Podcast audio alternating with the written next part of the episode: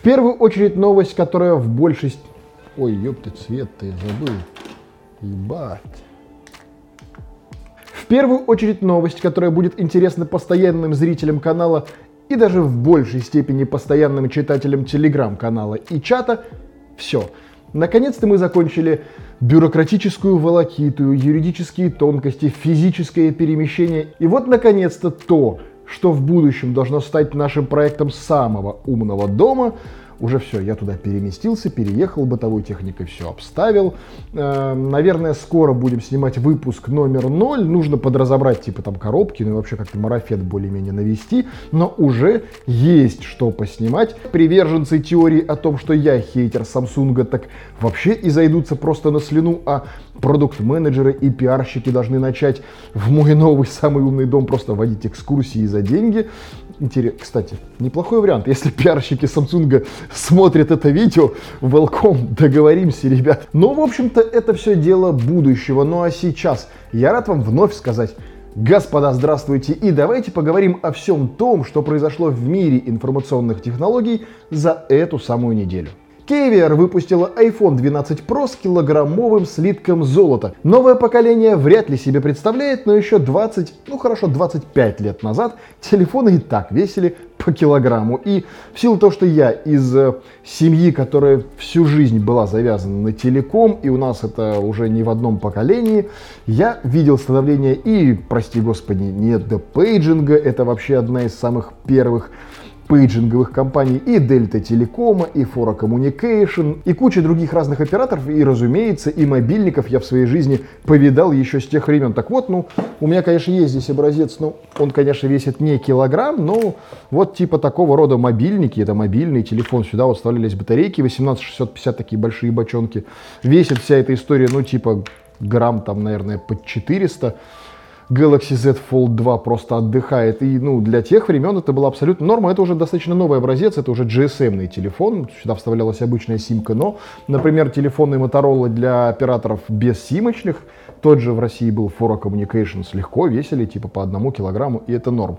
Но это небольшое ли- лирическое отступление о том, что все, видимо, возвращается на круги своя.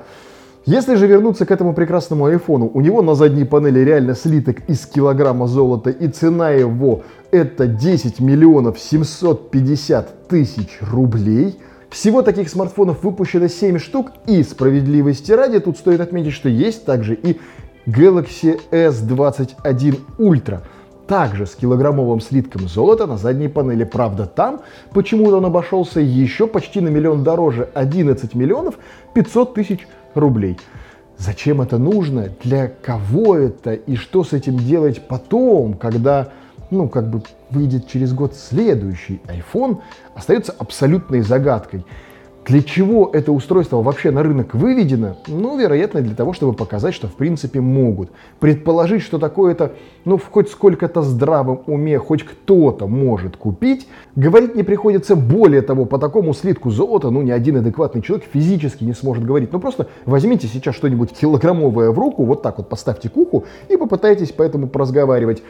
Предположить, что это может использоваться по назначению, невозможно. Если это какой-то способ отмыть или юридически как-то криво провести покупку килограмма золота, такой вариант я допускаю. Так же, как я допускаю вариант, что этого смартфона в принципе в природе не существует. И это не более чем рендер и попытка компании Caviar, ну, как-то захайпиться. Потому что в принципе-то у нее есть достаточно доступные смартфоны, там, ну, типа по двести-двести пятьдесят тысяч. И, возможно, нацелено на то, что люди зайдут, посмотрят и решат себе взять в кредит iPhone не простой, а золотой, не за одну почку, а за две.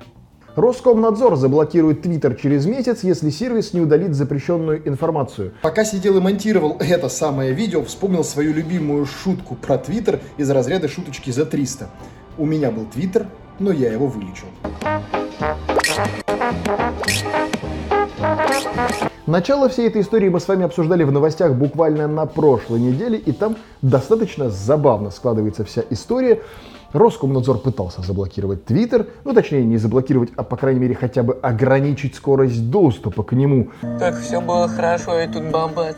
И это не привело ни к чему, кроме того, что лег сайт Кремля, лег сайт непосредственно самого Роскомнадзора, куча других ведомств типа Минцифры, МВД и кучи разных других. В общем, Роскомнадзор в очередной раз выстрелил себе в ногу. Более того, того дал возможность Твиттеру целый месяц для того, чтобы подготовиться. И я искренне надеюсь, что приложение с умом подойдет к вопросу и воспользуется теми же самыми обходными путями, что использовал Telegram. Просто встроить прямо в клиент вэ пэ эн. Все, вопрос будет решен раз и навсегда.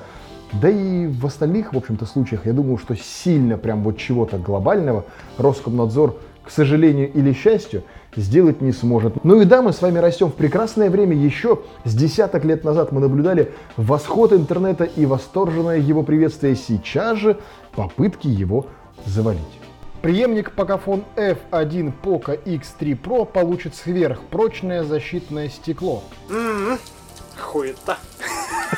Apple согласилась устанавливать на iPhone российские приложения. С первого апреля при активации смартфонов Apple в России пользователям будет предлагаться отечественное ПО согласно списку, который ранее был согласован. Более того, этот список мы ранее в новостях уже неоднократно обсуждали. Глобально для пользователей ничего не изменится, просто при первой настройке пользователи увидят диалоговое окно, в котором им будет предложено установить по умолчанию приложения российских разработчиков из этого самого списка. При этом владельцы могут и отказаться отказаться от этой установки, просто убрав галочки напротив необходимых пунктов. И здесь, во-первых, нечему было удивляться, потому что еще, по-моему, летом или в начале осени мы обсуждали, что да, Apple реально будет это делать и уже согласилась. Во-вторых, большинство компаний, в том числе и Samsung, и Huawei, и Oppo, и Vivo, в своих российских прошивках уже давным-давно имеют предустановленное российское ПО, и всех это абсолютно устраивает.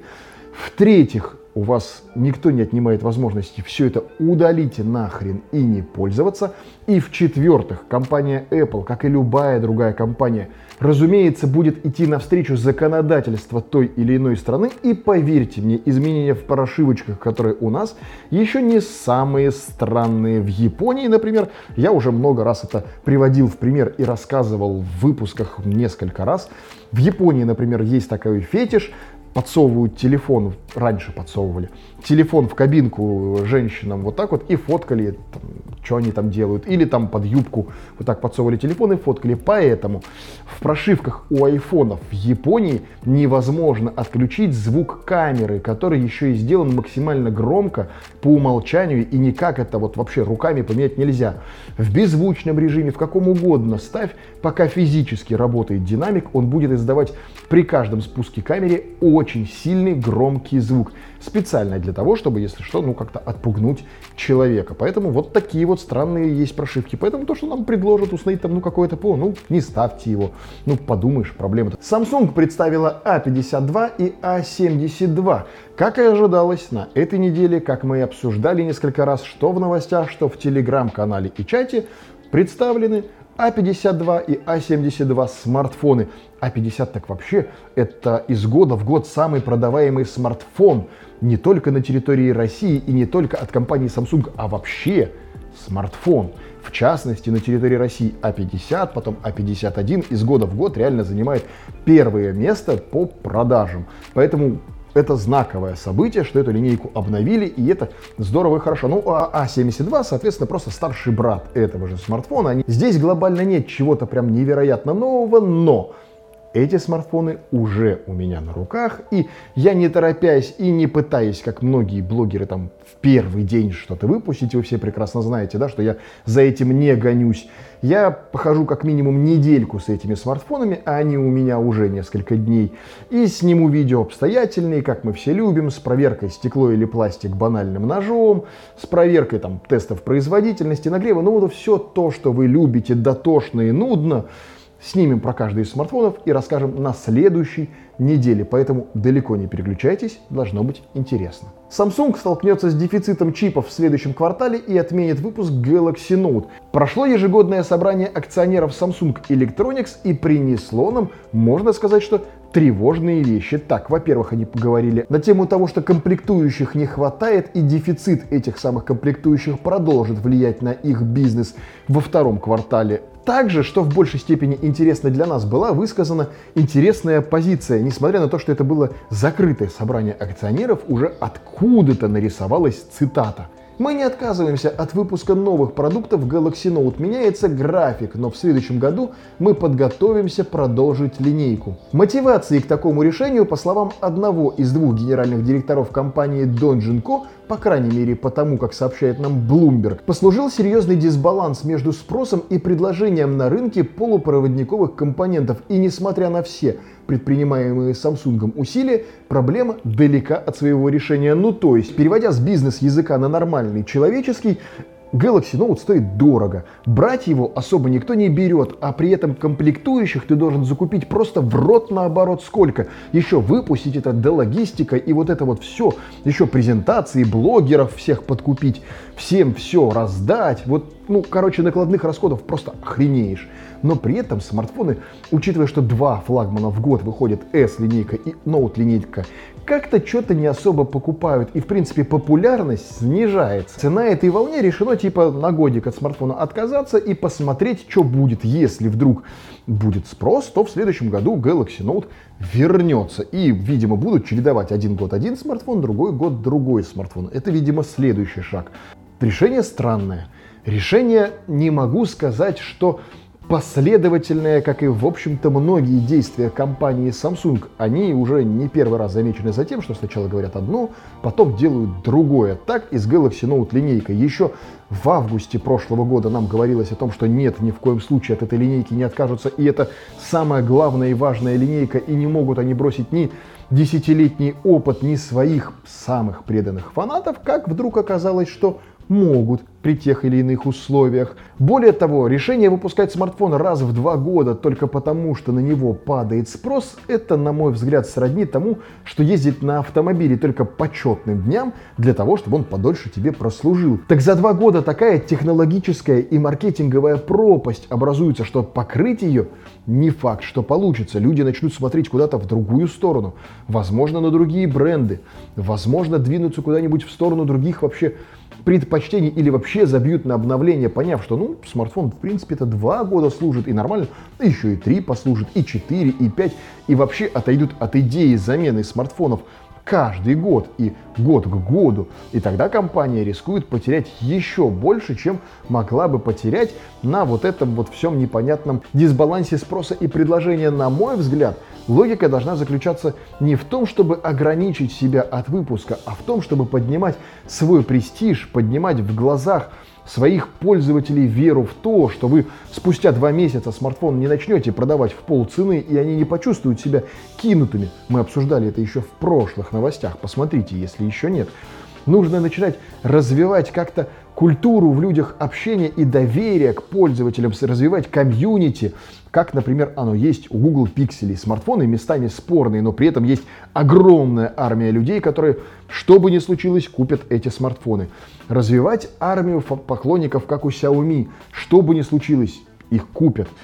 Развивать армию поклонников у Sony, там вообще нишевые устройства, но есть армия людей, которые готовы купить смартфоны Sony, хоть если вы их будете выпускать каждые полгода, они будут готовы их приобретать, потому что это армия, ну, про Apple я вообще не говорю.